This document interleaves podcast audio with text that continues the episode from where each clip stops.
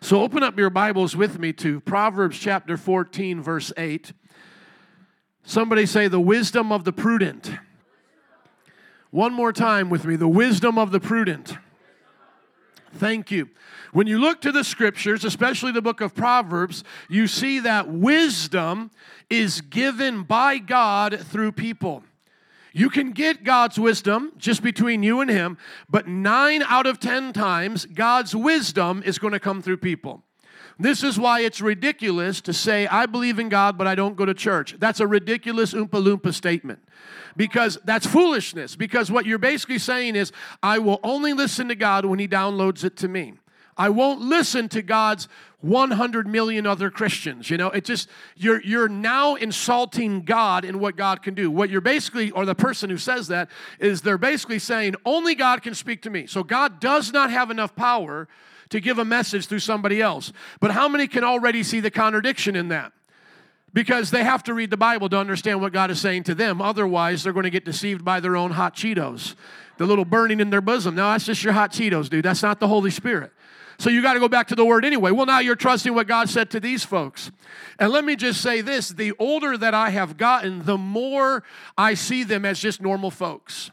Literally, when the Bible says in the book of James, Elijah, a man just like us, he prayed and it didn't rain, now you pray. That's the way you're supposed to look at them. Because I'm, I'm older than what Jesus was in the flesh, in the natural. I'm older now than all the disciples were at that time they met Jesus. I don't think anyone was past their 40s and, and getting close to their 50s. I'll be 46 next month, you know. And, uh, you know, most of these men didn't live very long lives anyway. And so, um, if, you know, the Lord should tarry, I'll outlive them. I'm just telling you, I don't think anything special of them in that way. They're not. The, the writers of Scripture are just people that had encounters with God. And if they weren't talking about their encounters with God, they were no more right about the things of God than the person down the street.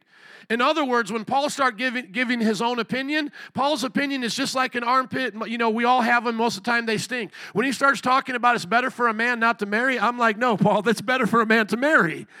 Y'all get quiet now. You think I'm blaspheming. I'm not. They were just men. Somebody say they were just men but they heard from God. And then they wrote that revelation, and that revelation, not the three other things that they thought, but that revelation was from God. Can I hear an amen? I mean, if you believe in that, that's that's important that you believe in that, okay? And if you believe in that, changes your world because you're looking at Solomon, and this guy had all of these wives and concubines, and you're okay with that in a sense. Not that it's okay to be that way, but you're okay with whatever else he did as long as this was written down when he heard from God. I'm trusting that. Amen. I got a quiet amen on that. Can I hear a real amen? Amen. Because otherwise, you're going to run into all these problems. Well, why is the book of Proverbs there? Why is David's Psalms there? Look at David. Look at the problems that he caused. I'm not looking at David like he's my hero. I need a hero. He has to be. Uh. No, I'm not, that's David's not my guy. Are you all listening to me? If I was hanging out with David, I would slap him on the tushy and punch him in the arm. I mean, I don't look to any man as my source. But listen, but listen, I believe God speaks to men and women. And when He speaks, I better be listening. And you better be listening. The Bible says the wisdom of the prudent is to give thought to their ways. But the folly of fools is deception. Can I hear an amen for that? Now look to verse 12. There is a way that appears to be right, but in the end it leads to death. These kind of proverbs teach us that we must listen to others who can hear what we cannot hear, that we have to be able to receive wisdom. Another scripture in the Bible, Proverbs chapter 12, verse 1 Whoever loves discipline loves knowledge, whoever hates correction is stupid. Look at chapter 12, verse 18. The words of the reckless pierce like swords, but the tongue of the wise brings healing. You see, there was a time in our church where I needed to hear a word from the Lord. Okay? When we were going through the BLM and the riots with the Riascos, my head was spinning so fast I didn't know what up and what down was. I was in my greatest time of weakness that I can recall in ministry, if ever, if definitely not, eh, definitely in the last 10 years, okay? And I was making decisions in those moments to protect families, My family, my address was posted online. The Riascos already had people camped out in front of their house wanting to kill them. Threats were made to us over and over again, and we live in Chicago and take that serious. Can I hear an amen? If they'll carjack and shoot a woman in the back of the head down the street on Halloween with kids in the car, what do you think they're going to do to me after I called them a sinner on their way to hell? And now they want to do something about it after the police have already themselves been bricked and stoned and chased out of the areas, right? And I remember, and I want everyone to hear this because this involves some of your friends that left the church, and I do not mean this to cause more controversy, but feel free to send this to them because I would want them to hear this.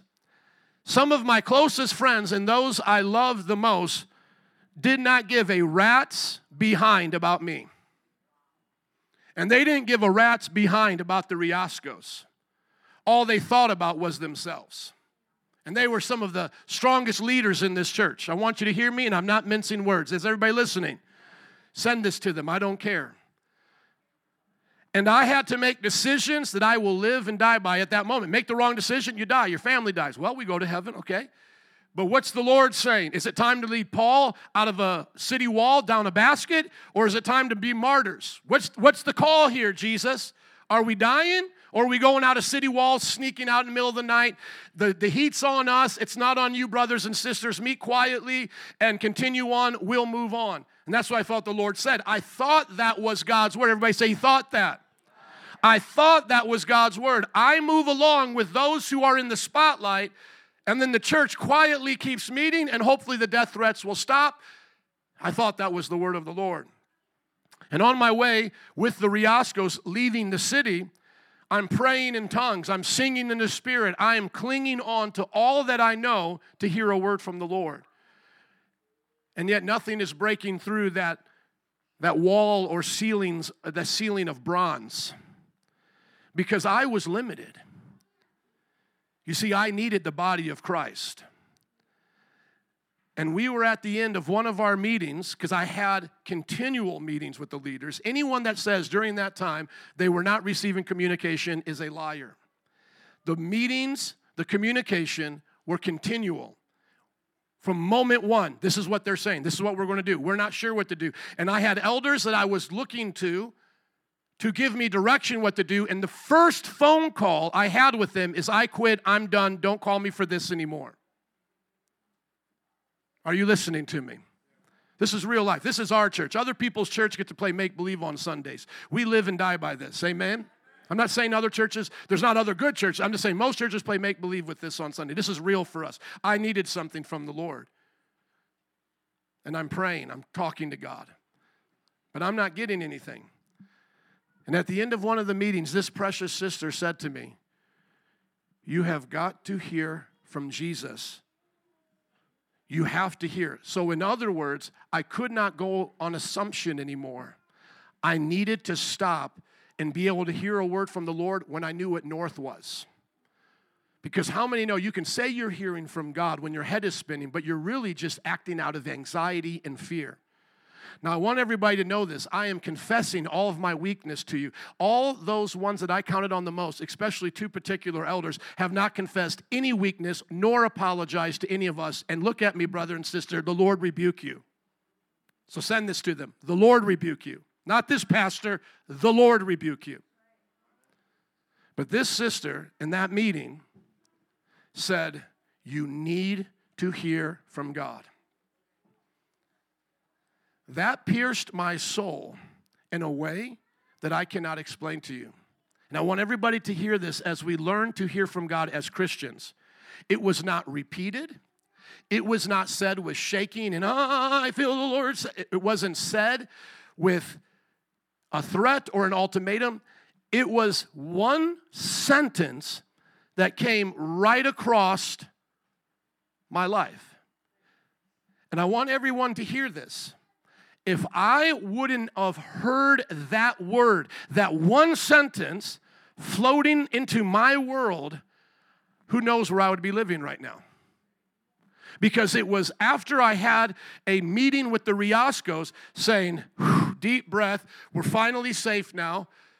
I'm going to go to my room and hear from Jesus and start to pray and get a f- focus on what we need to do, where we need to drive to, because we didn't even know where we were going. We just knew wherever we go, we're bringing the things of God. Amen? Wherever we go, we're planting this flag of Metro Praise with the name of Jesus. That's all that we knew. And as I laid in that bed, I heard the Lord say to me, This is not your journey. Let the Riascos go. I got them. You, as a pastor, have loved them and protected them. You have brought them to safety. Now you turn right back around and lay down your life for me. Okay? That's what God spoke to me after that sister told me to do that. You see, you can be reckless in your words, you can be flippant in your words, or you can have a tongue of healing. You can be someone that only thinks about yourself. Look at truthful lips endure forever, but a lying tongue only lasts a moment. You can speak lies or you can speak truth. When that sister spoke that word to me, it was an anchor for my soul.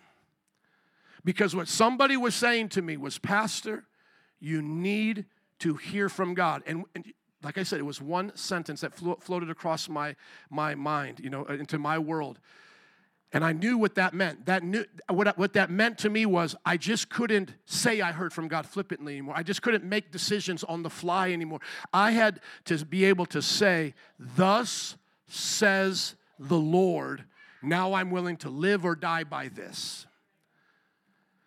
And when God spoke to me and He said to go back, He gave me a very clear word. He said, I will now show you over the next 30 days that this will not increase, it will decrease.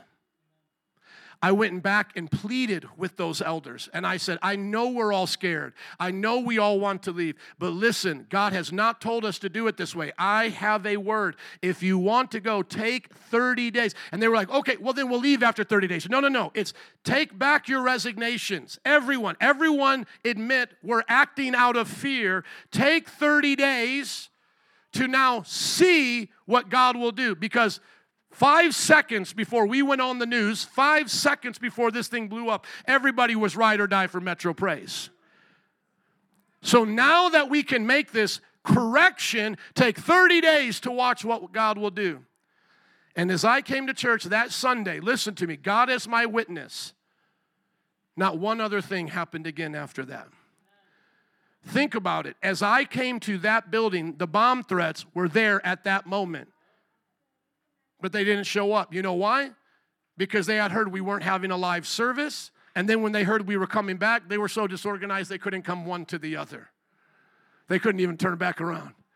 So we had the police, the riot gear, and there was nothing that happened.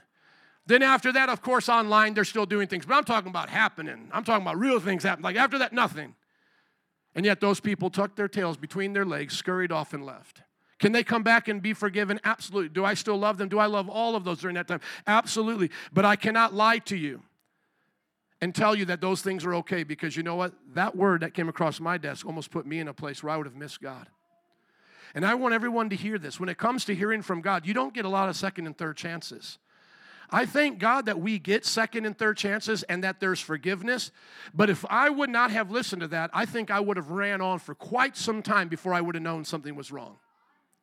I always give the example to our other pastors and leaders here. I say, just imagine on one bad day, you want to resign, you want to go do something else, and uh, you know, you go and do that something else, and it becomes very successful. So let's say this thing that I end up doing, and it probably would have been somewhere warm, like Tampa or in Florida. These boys ended up in Dallas. I would have ended up somewhere in Miami, man. Okay, you know, Malibu.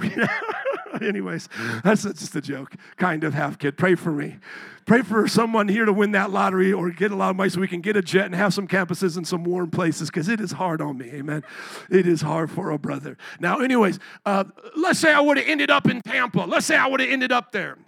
And let's say it would have started exploding.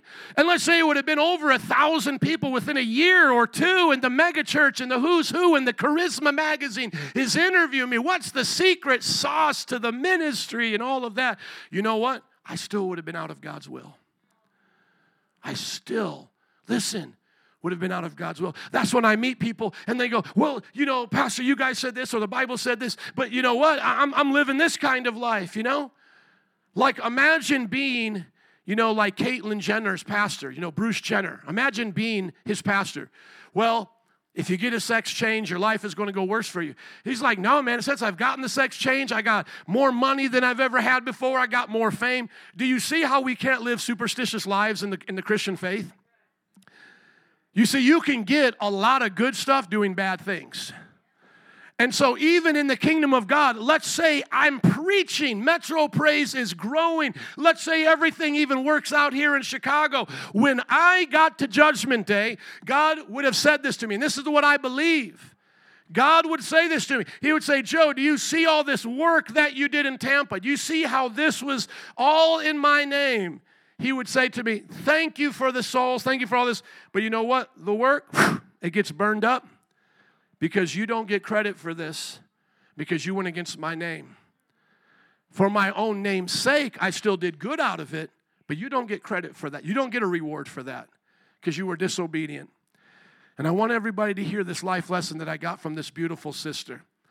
Please learn how to hear from Jesus because it was one word that was spoken to my heart when I was leaving Bible college that kept me where I was at. Otherwise, I would have been one of those people that never went to Bible college and, and would have missed the entire educational gift that God had for me. Think about that. One word.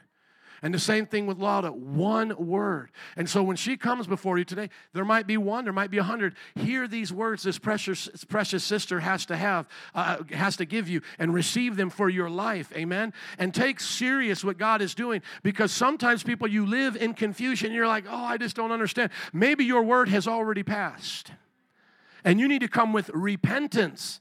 You need to be able to say, Lord, I repent because God, I don't know what went wrong, but something must have went wrong. Forgive me and set my path straight.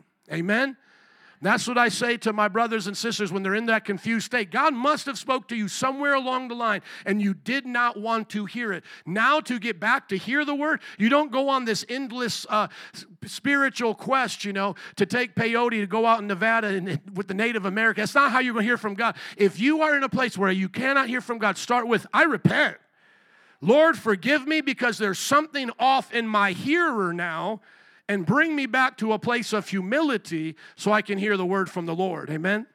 So when I say to you, my leaders pastor me, that's exactly what I mean. They pastor me, they lead me, they care for me. And I'm so glad I got to introduce her this morning. I pray that you can stand up with me and receive her right now. Would you put your hands together and welcome Laura Morales?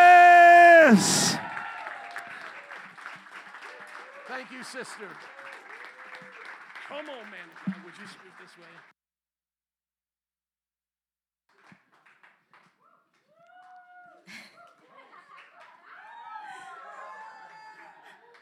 That was so beautiful. Thank you so much. It is such an honor and privilege to be here this morning in this capacity. So, if you could pray with me and for me. Father, we thank you for today. We thank you for your word that doesn't change. We thank you that you speak to us and through us. We thank you that we can gather here in freedom. That unlike the persecuted church all over the world, we get to sit here comfortably and listen to your word and worship you, Jesus. We don't take that for granted. So we thank you. And today we, we ask you that you continue to speak through me. Lord, touch every heart, every soul, every mind. May we not leave here the same way we came in. In Jesus' name we pray. Amen. All right. Who's excited? I am very excited. All right. So today's message is called Faith Over Fear. Yeah, some of you caught it. Some of you are going to have to rewatch it to catch it. But that's okay. All right, so we're going to be in Mark 5 today. And we're going to be looking at, from the surface, three very seemingly different characters in the Bible, from the surface, who Jesus uses to teach us about his power and the faith that we need to be able to experience it. We're going to be going verse by verse. Y'all ready? All right. My Bible titles it Jesus Restores a Demon Possessed Man. They went across the lake to the region of Gerasenes. When Jesus got out of the boat, a man with an unclean spirit from the tombs came from the tombs to meet him. This man lived in the tombs, and no one can bind him anymore, not even with a chain.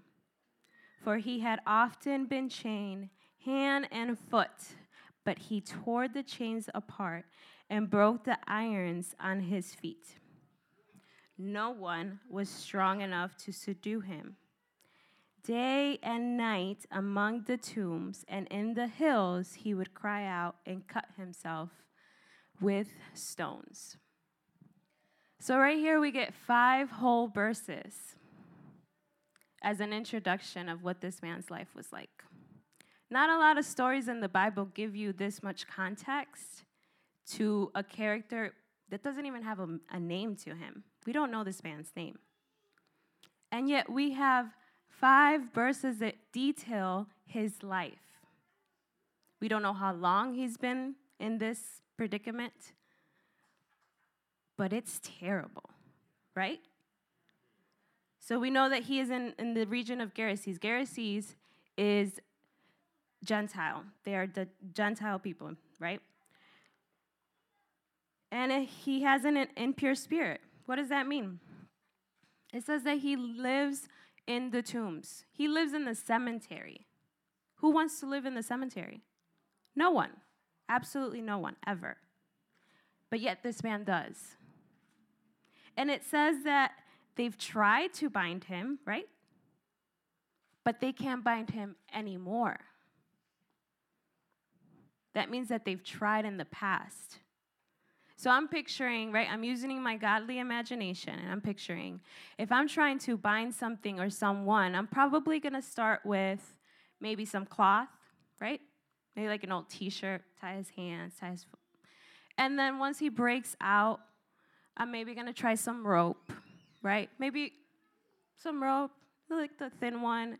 And then I'm to keep buying thicker and thicker rope. There's a point to this. Stay with me. You're like, okay.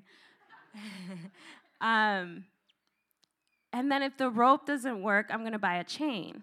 And maybe I'll start with like a keychain, right? Like those thin chains, but we know that there's thick, like very thick chains, those like shackles. And it says that they can't bind him anymore, not even with the chain.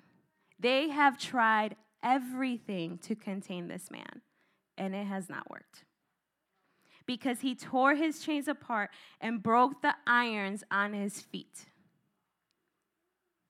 No one had the strength to subdue him. That means that they've tried.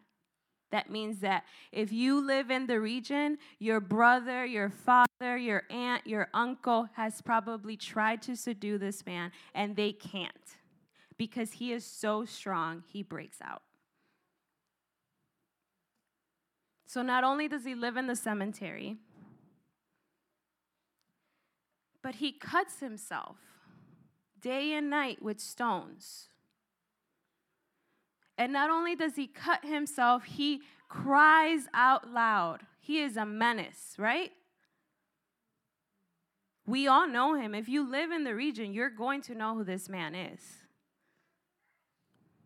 Let's see what happens. Verse 6. When he saw Jesus from a distance, he ran and fell on his knees in front of him. He shouted at the top of his voice, What do you want with me, Jesus, Son of the Most High God? In God's name, do not torture me. For Jesus has said to him, Come out of this man, you impure spirit. Then Jesus asked him, What is your name? My name is Legion, he replied, for we are many and he begged Jesus again and again not to send him out of the area. So, in his limited understanding, right, because he has, we've learned he has an impure spirit, in his limited understanding, he is able to still see that Jesus is coming. Jesus, by this point, is famous. We all know who Jesus is, we've heard his stories. You had to literally be, be living under a rock to not know who Jesus is because even this man knows who he is. And so he sees him, right? He sees him, and it says he runs to him and throws himself on his knees. And he can't speak. Who speaks for him? The demon. But before the demon speaks, it says, because Jesus said to him, Come out of this man, you impure spirit. Right? So Jesus, immediately as he comes to him, he's like, Come out of him, leave him alone.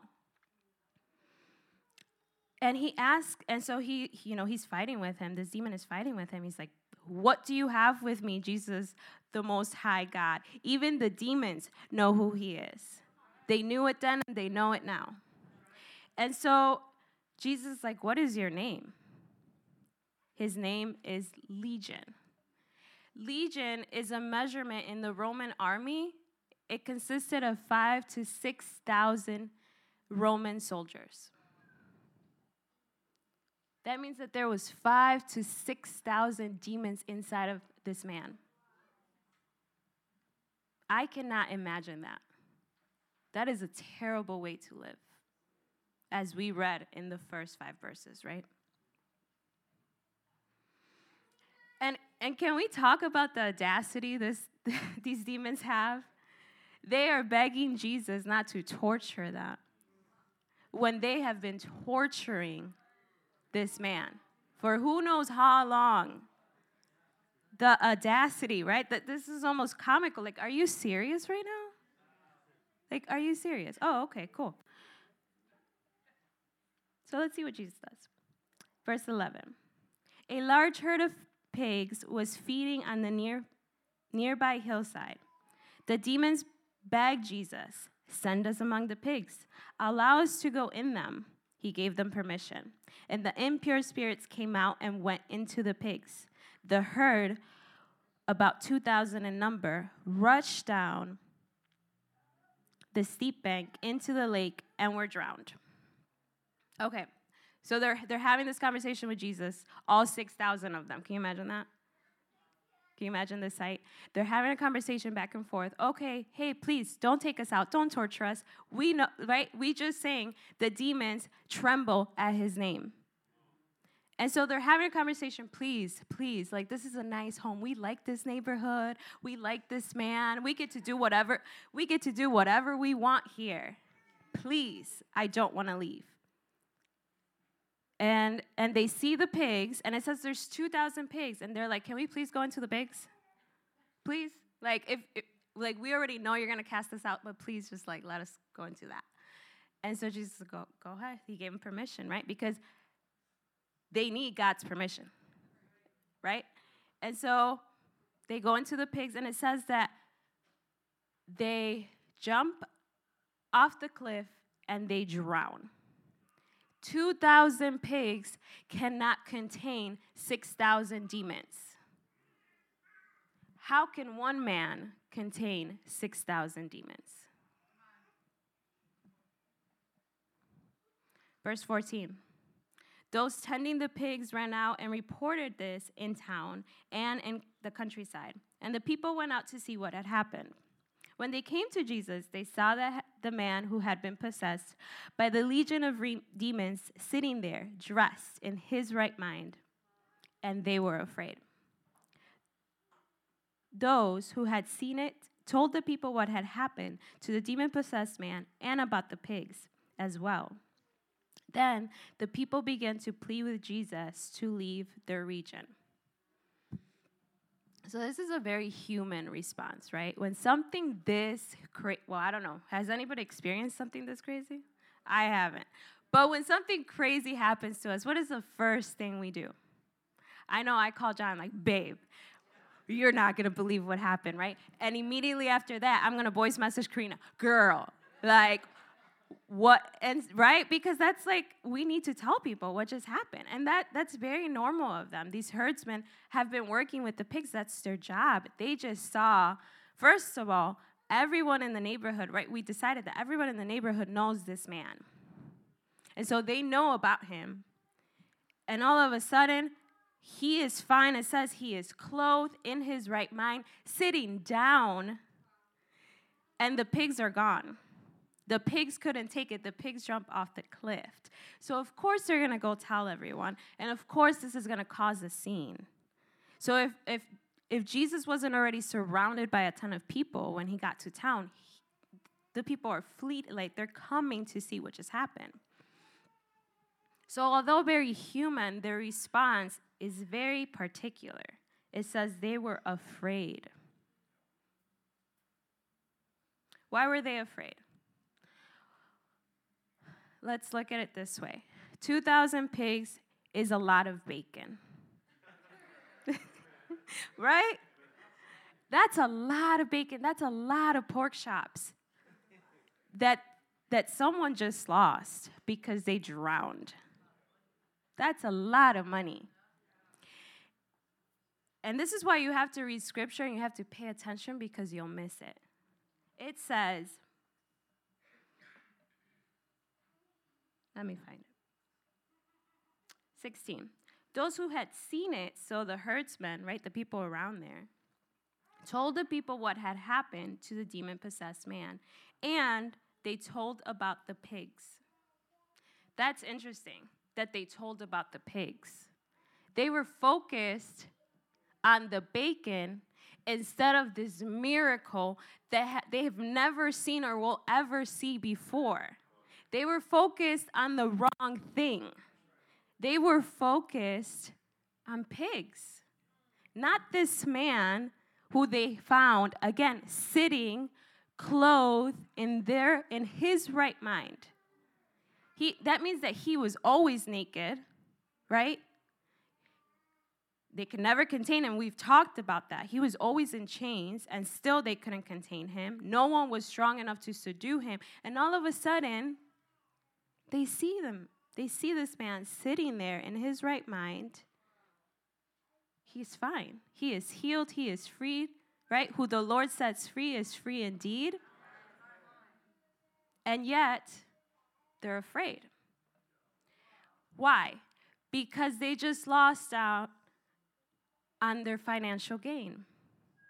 They don't care about the eternal value that Jesus brought to this town and that Jesus brings with him. They care that they just lost a ton of money. So they're like thinking, if this man keeps doing these crazy things, we're going to lose a lot of money. Like, who knows what else he's going to do? He needs to leave. And it says that they pleaded with him, they begged him to go. That's crazy. Because if I was there, I hope that I would plead Jesus to come and touch my life, right? I would plead Jesus to come into my home. I would plead Jesus to change this town. But instead, they were so afraid that they asked him to go. Verse 18. As Jesus was getting into the boat, the man who had been demon possessed begged to go with him. Jesus did not let him, but he said, Go to your own people and tell him how much the sorry, go go home to your own people and tell them how much the Lord has done for you and how he has had mercy on you. So the man went away and began to tell in the Decapolis how much Jesus has done for him. And all the people were amazed. Talk about the correct response, right? And some of you can relate to this man because your life was terrible, awful, no good before Jesus, right? And once you encounter him and he sets you free, he breaks your chains, you're just gonna wanna go with him because what else would you possibly do? Let's think about his life. Why would he stay there? No one's even concerned about, no one's even like, what is your name? How are you? No, no, no, no. They're talking about pigs. And this man comes to town, sets him free, delivers him. What else am I to do? Of course, I want to go with you. So he begs to go with him, but Jesus doesn't let him.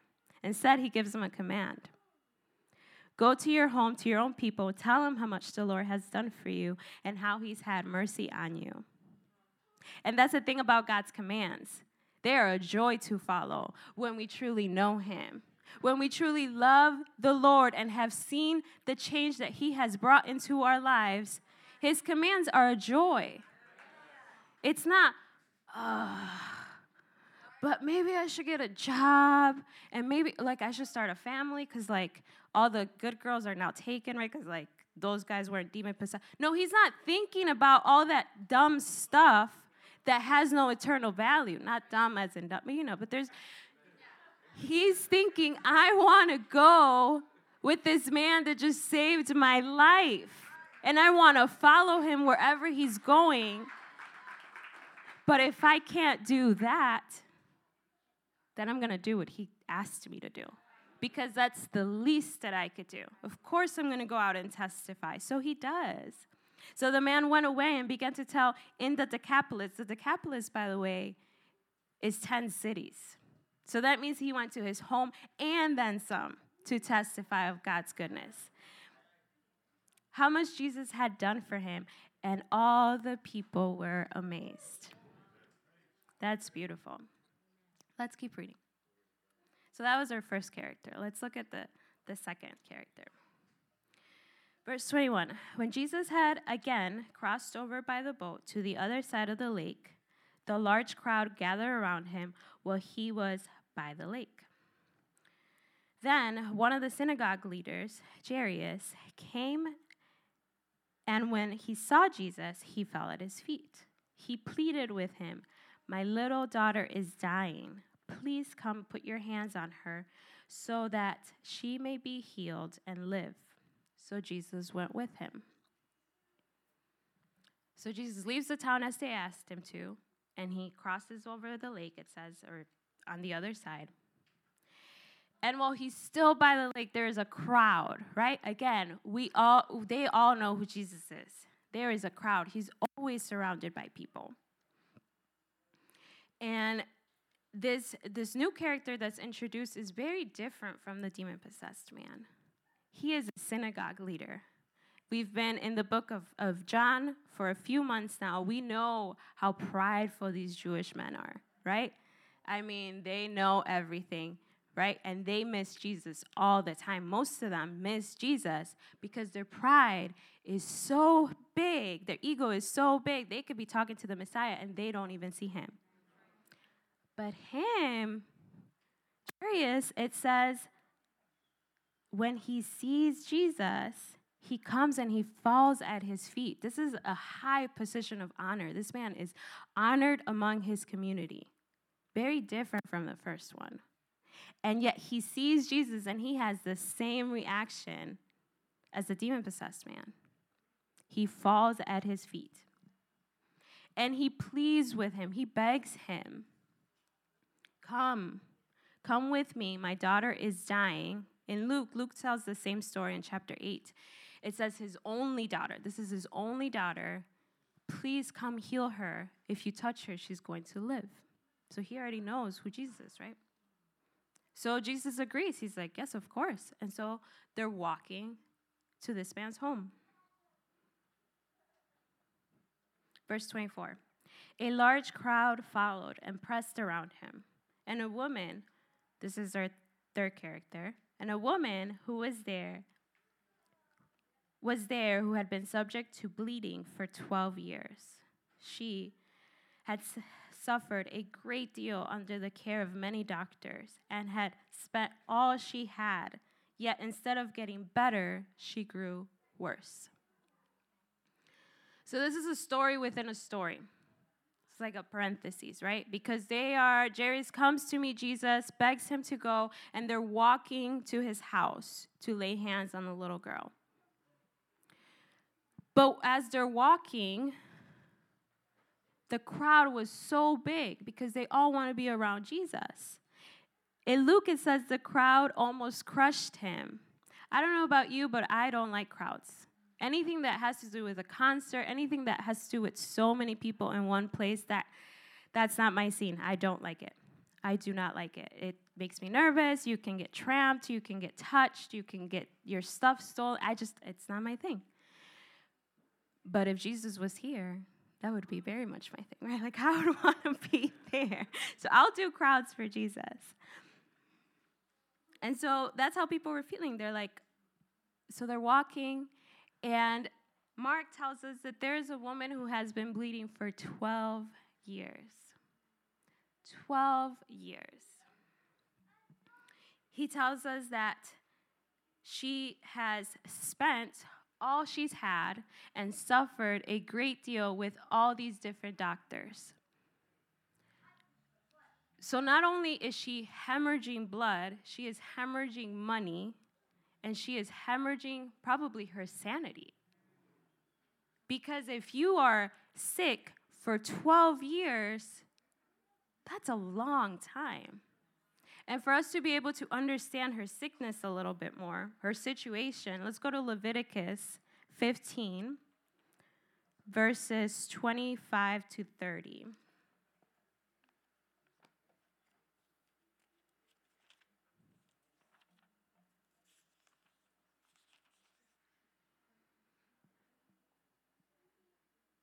Okay. When a woman has a discharge of blood for many days at a time other than her monthly period, or has a discharge that continues beyond her period, she will be unclean as long as she has the discharge, just as in her days of her period. Any bed she lies on while on her discharge continues to be unclean, as is the bed during her monthly period and anything she sits on will be unclean, as during her period. Anyone who touches her will be unclean. They must wash their clothes and bathe with water and will be unclean until evening. When she is cleansed from her discharge, she must come off seven days. After, she will be ceremonially clean.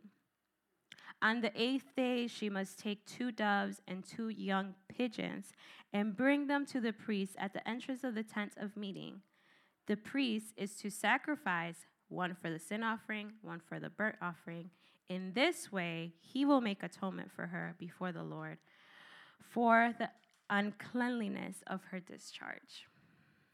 That is a that is a lot. That is a lot. Right?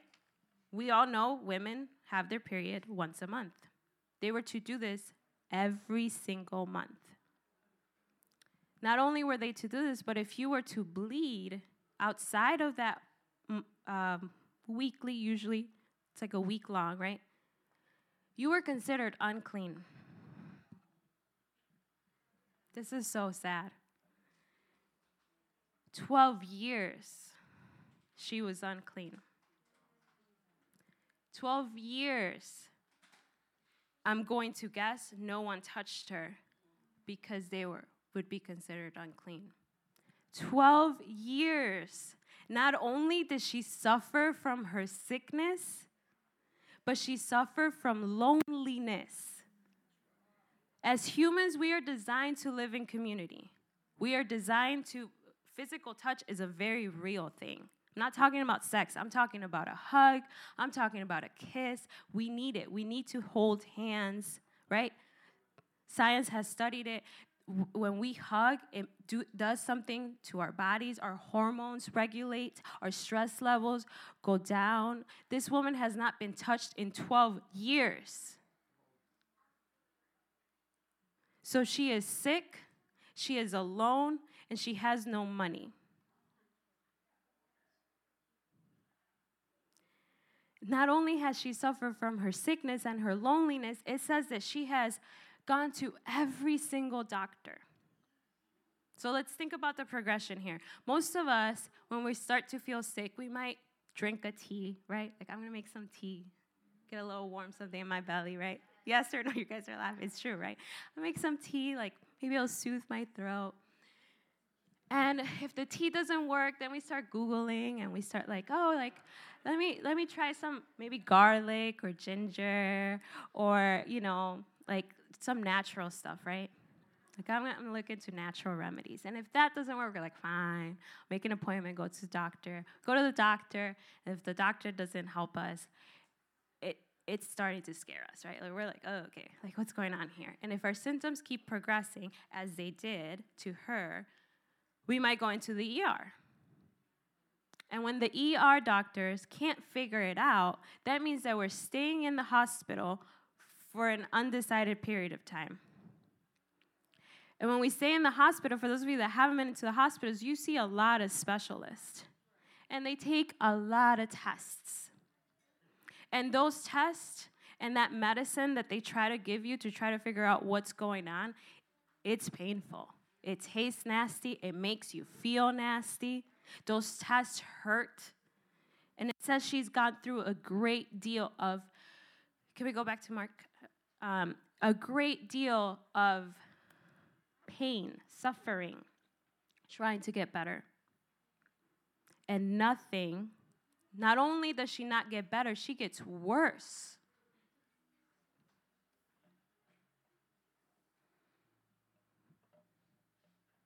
When she heard about Jesus, verse 27, she came up behind him in the crowd and touched his cloak because she thought, if I just touch his clothes, I will be healed. Immediately, her bleeding stopped, and she felt in her body that she had been freed from her suffering.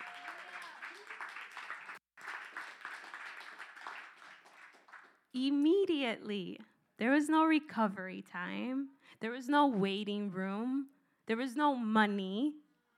Immediately. You see, for this woman who has been suffering alone in pain for 12 years, there is nothing left. There is nothing left. She is hopeless. The only thing she has, it says she thought, right, was her faith. Was her faith. Hebrews 11, we could go there, teaches us that faith is confidence in what we hope for and assurance in what we do not see. For 12 years, she didn't see any good. For 12 years, she could not be healed. It was negative after negative after negative. In fact, I'm going to assume she even went to witch doctors, right? Because you are so desperate. It says she went to every type of doctor, and nothing helped. But she thought, she thought. That was her faith. She thought, if I just touch, I don't need to I don't need to see him. I don't need to talk to him. If I just touch his cloak. And what happens? Her faith has set her free. Immediately. I love that word. Immediately. Verse 30. At once, Jesus realized power had gone out from him. He turned around in the crowd and asked, Who touched my clothes? You see people crowding against you, his disciples asked him, and yet you ask, Who touched me? It's kind of silly of Jesus, right? Like, Luke says the crowd was almost crushing him. That's how many people there was. And his disciples were like, is, is this guy serious right now? Like, okay. But Jesus, right, he knows, kept looking around to see who had done it. Then the woman, knowing what had happened to her, came and fell at his feet, trembling with fear. There's that word again fear. And told the whole truth. He said to her, Daughter, your faith has healed you. Go in peace and be freed from your suffering. That is so beautiful. When Luke tells the story, he says that she is cannot go unnoticed anymore. Why can't she go unnoticed anymore? She is used to that for 12 years. No one has looked at her, no one has cared for her, no one has touched her. She is literally, no one sees her, no one cares for this woman. She is a no one. Kind of like that demon possessed man, except worse. Because the demon possessed man at least got some attention, right? They were trying to bind him. This woman got nothing. So, so Luke says, when she couldn't go unnoticed anymore, she spoke, you know, she, she told Jesus, it was me. And, he, and she tells him.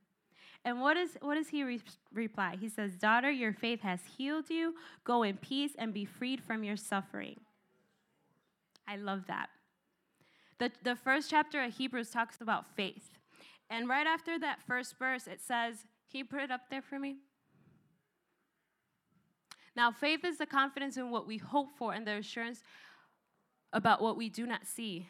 This is what the ancients were commended for. Jesus commends her. Jesus praises her for her faith. Daughter, your faith has healed you. Go in peace and, and be freed from your suffering. That is amazing. This woman is freed. And he's like, Your faith did that. Your faith did that. Let's think for a second. Those crowds were so big. What if she would have hesitated?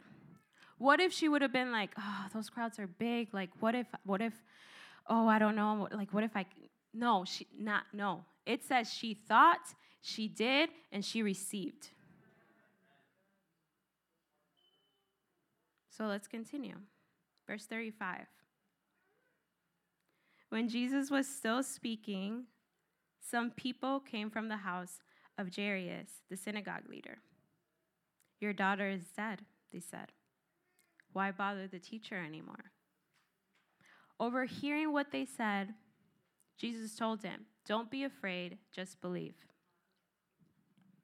This is the second time in this chapter the word fear comes into play. The first time, the townspeople were afraid and they told Jesus to leave.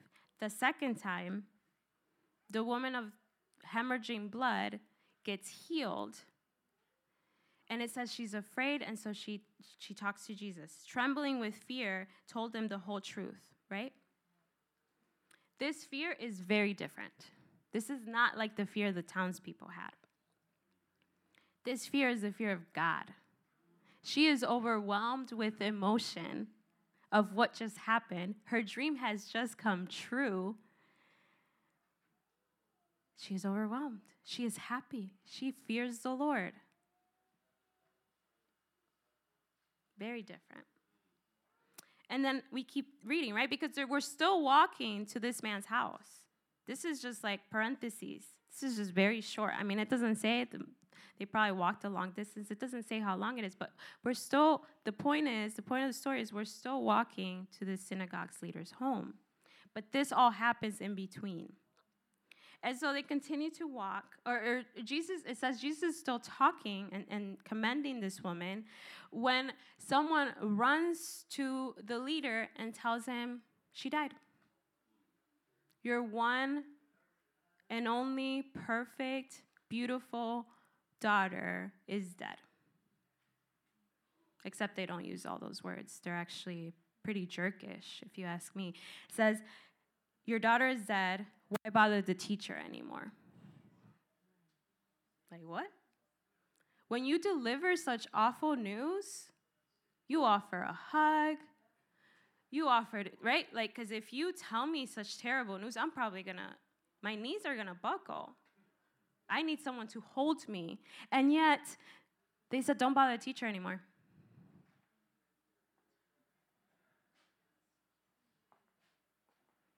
Overhearing this, what does Jesus say? Don't be afraid, just believe. Don't be afraid, just believe. This, this man of high honor has just witnessed a miracle, right? This woman has stopped bleeding, her faith has healed her, and yet his worst nightmare just became reality. His daughter is dead. Even though we're walking. I mean, I don't I don't know, it doesn't say, but if I put myself in his shoes, my mind is racing at this moment what do you what she died? But we're we're we're almost there. We're walking. Jesus is coming with me. He's going to lay hands on her. It's it's all going to be okay. And jesus knows this right? Because he knows all things. And he tells her or he tells him Don't be afraid, just believe. Lauren was just singing, There is nothing to fear when Jesus is near. There is nothing to fear when Jesus is near. There is nothing to fear when Jesus is near. Don't be afraid, just believe. Verse 37 Do not let, um, he did not let anyone follow him except for Peter, James, and John, the brother of James. That's more my scene, right? Like my best friends, like we're, I don't like the crowds. I'm gonna take a couple people with me, like, let's go. When Jesus came to the home of the synagogue leader, Jesus saw a commotion with people crying and wailing loudly. He went in and said to them, Why all this commotion and wailing? The child is not dead, but asleep. They laughed at him. After he put them all out, he took the child's father and mother and the disciples who were with him Peter, James, John and went in where the child was. So again, I put myself in this in this man's shoes and my mind is racing. I am I'm just overcome with emotion. Jesus tells me not to fear, but then we get to, to my home, my house, who it's supposed to be, I don't know about you, but my home, my home, I want it to be peaceful. I want it to be calm. I want it to be clean. I don't want nothing, la- right? So he gets home and there is commotion. And it says there is people crying and wailing. Their tradition when someone died was to was to hire professional mourners. Just people that would just cry at your funeral. I know, it's so weird, right? They're just uh that's a that's a lot. Like not only are you overwhelmed with your your loved one just dying, but now you have to hear people that are paid to cry. That that's a, there's a lot going on here. And that's where he arrives. And what does Jesus do? He commands them to leave. He says, Get out. And he takes his three best friends and the mom and the dad, verse 41, where the child was. He took her by the hand and he said to her, Talitha cum, which means, Little girl, I say to you, get up. Immediately, Mm-hmm. the girl stood up and began to walk around. She was 12 years old. At this point, they were completely astonished. He gave straight order, strict orders not to let anyone know about this, and he told them to give her something to eat. Immediately. Immediately. Immediately. There was no go go get this at the pharmacy, give her this, go get the washcloth, put it on her forehead, go make her some chicken noodle. No, no, no, no. Immediately, now. He commands her to get up, and she gets up. Can you imagine that room? My precious little girl, only daughter, died, and Jesus immediately gets her up. Immediately. Whew. In closing, Lawrence, would you come? I want to focus in that, that last verse. The last phrase says, and he told them to give her something to eat. When I first read this, this chapter, I was like, hmm, that's an interesting way to end. Like, okay, give her something to eat. Okay, cool, whatever. The more I studied it and sat with it, and the Holy Spirit spoke to me, it's actually not an interesting way to end. It's a very God way to end.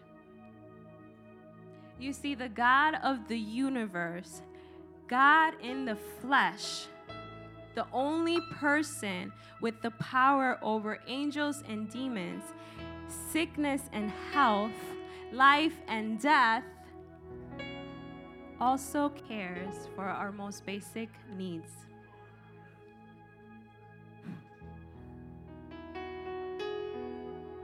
He is not this heady God that only cares about the big things. He is compassionate and loving and caring. He cares that you are fed. He cares that you are clothed. He cares about your every tiny, basic, little, teeny need. Those thoughts that go into your head. He cares about them. Right? This is the Jesus that not only preached to the multitudes, he also fed the multitudes. Let's let's think about this for a second. This girl is 12 years old, which by the way, if you remember our last character, she bled for 12 years. So pay attention. 12 years. If we look at a, a child's life, their life is so beautiful, right? It's, it's, it's so beautiful. As parents, we get to experience just the beauty of a child growing up, and it usually feels so fast. And that is contrast to the suffering that this woman felt for 12 years. Suffering feels not beautiful, it feels long, it feels lonely. But this, she was a child. She was 12 years old. For those of us that have kids, our kids are never not hungry. right? They never not want a snack. If I tell Macy, you want a snack, her, her eyes lit up.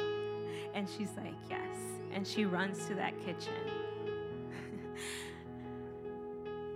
God knows. Jesus knew. I can imagine the party these parents are about to throw. They're not thinking about food. Her child, their child was raised from the dead. But Jesus is like, go give her something to eat. Baby's hungry.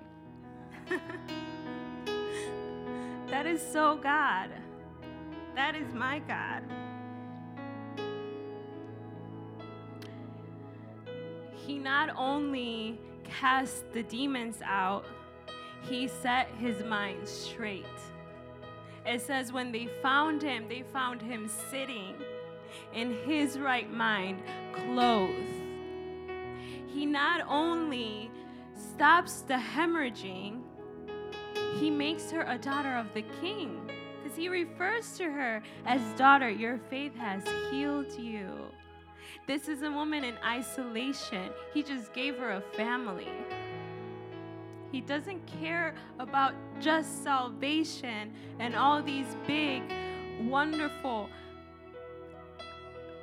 eternal things. He also cares about the physical needs that we have. He cares. He not only raises this child from the dead, he asks the parents to feed to feed her.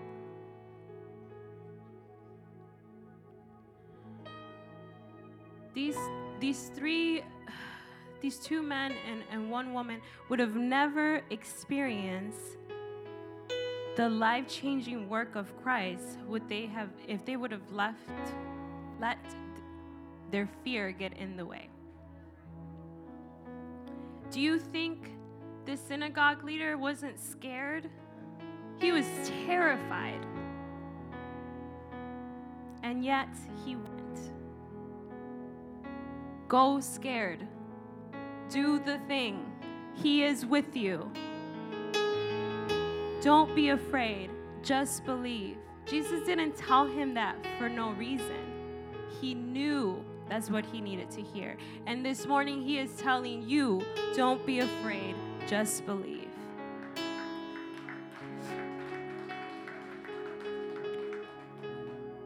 As the altar workers um, make their way over here, I want to I want you to pay attention. Maybe this is your first time here. Maybe this is your fifth or your a hundredth time here. These men and women that are standing here before you don't just stand here because they want to stretch, because they're tired of sitting down. They're standing here with a purpose. We have an intentional, loving, caring God, and you are in an intentional, caring, loving church. They are here to pray with you, they are here to walk with you, they are here to have faith when you don't have faith. So please come pray with them. Come seek the Lord.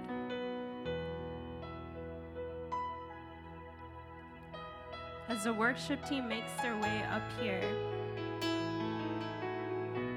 I want to leave you with a verse in Hebrews. Hebrews 6. It says, And without faith, it is impossible to please God.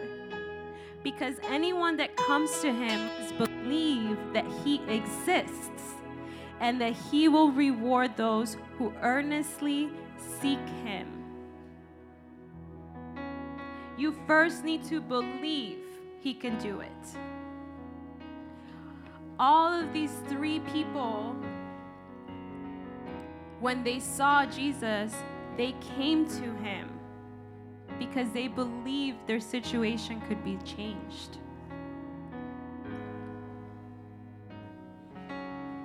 Father, I just pray.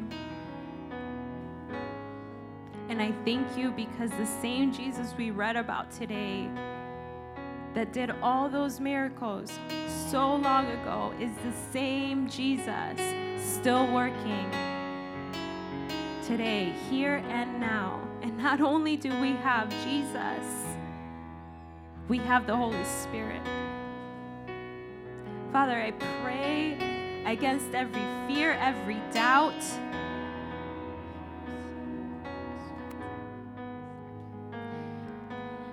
I pray against every single fear and doubt. I pray, Lord Jesus, that we are not like those townspeople that focused on pigs and could not get a hold of the eternal value you were, you were providing. Circumstances are going to come, circumstances are going to change but you remain the same. I pray that, like the demon possessed man, when you come into our lives, we are forever changed, and our attitude is an attitude of, I want to follow you forever. I'm going to leave this life behind and go with you wherever you take me. Lord Jesus.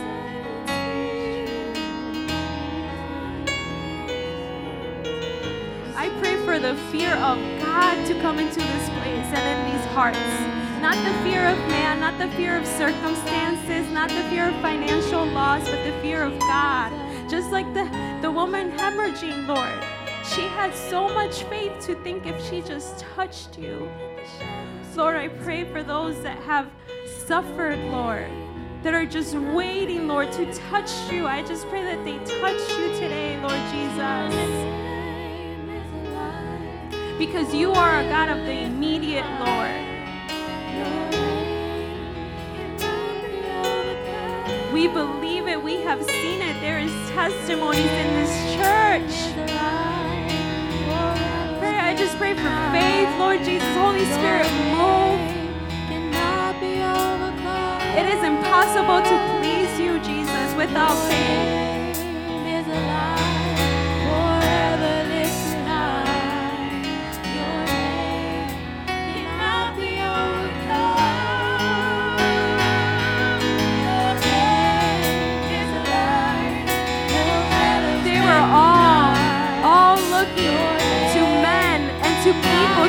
What only Jesus could do. Doctors are not going to solve it. The doctors couldn't heal his doctor, his daughter. The doctors couldn't heal that issue of blood. Only Jesus could. He breaks the chains. He sets you free. He cares about your every need. Father, I just pray that they feel your care, Lord, that they feel your compassion, your love, Lord Jesus. For you've cared, you've cared so much that you came into the world to set us free, Lord. I love you so much, Jesus. Thank you for your work. Thank you that you are still working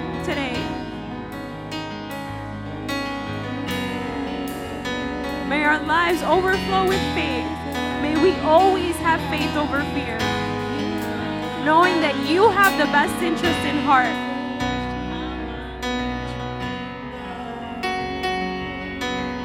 Thank you, Holy Spirit.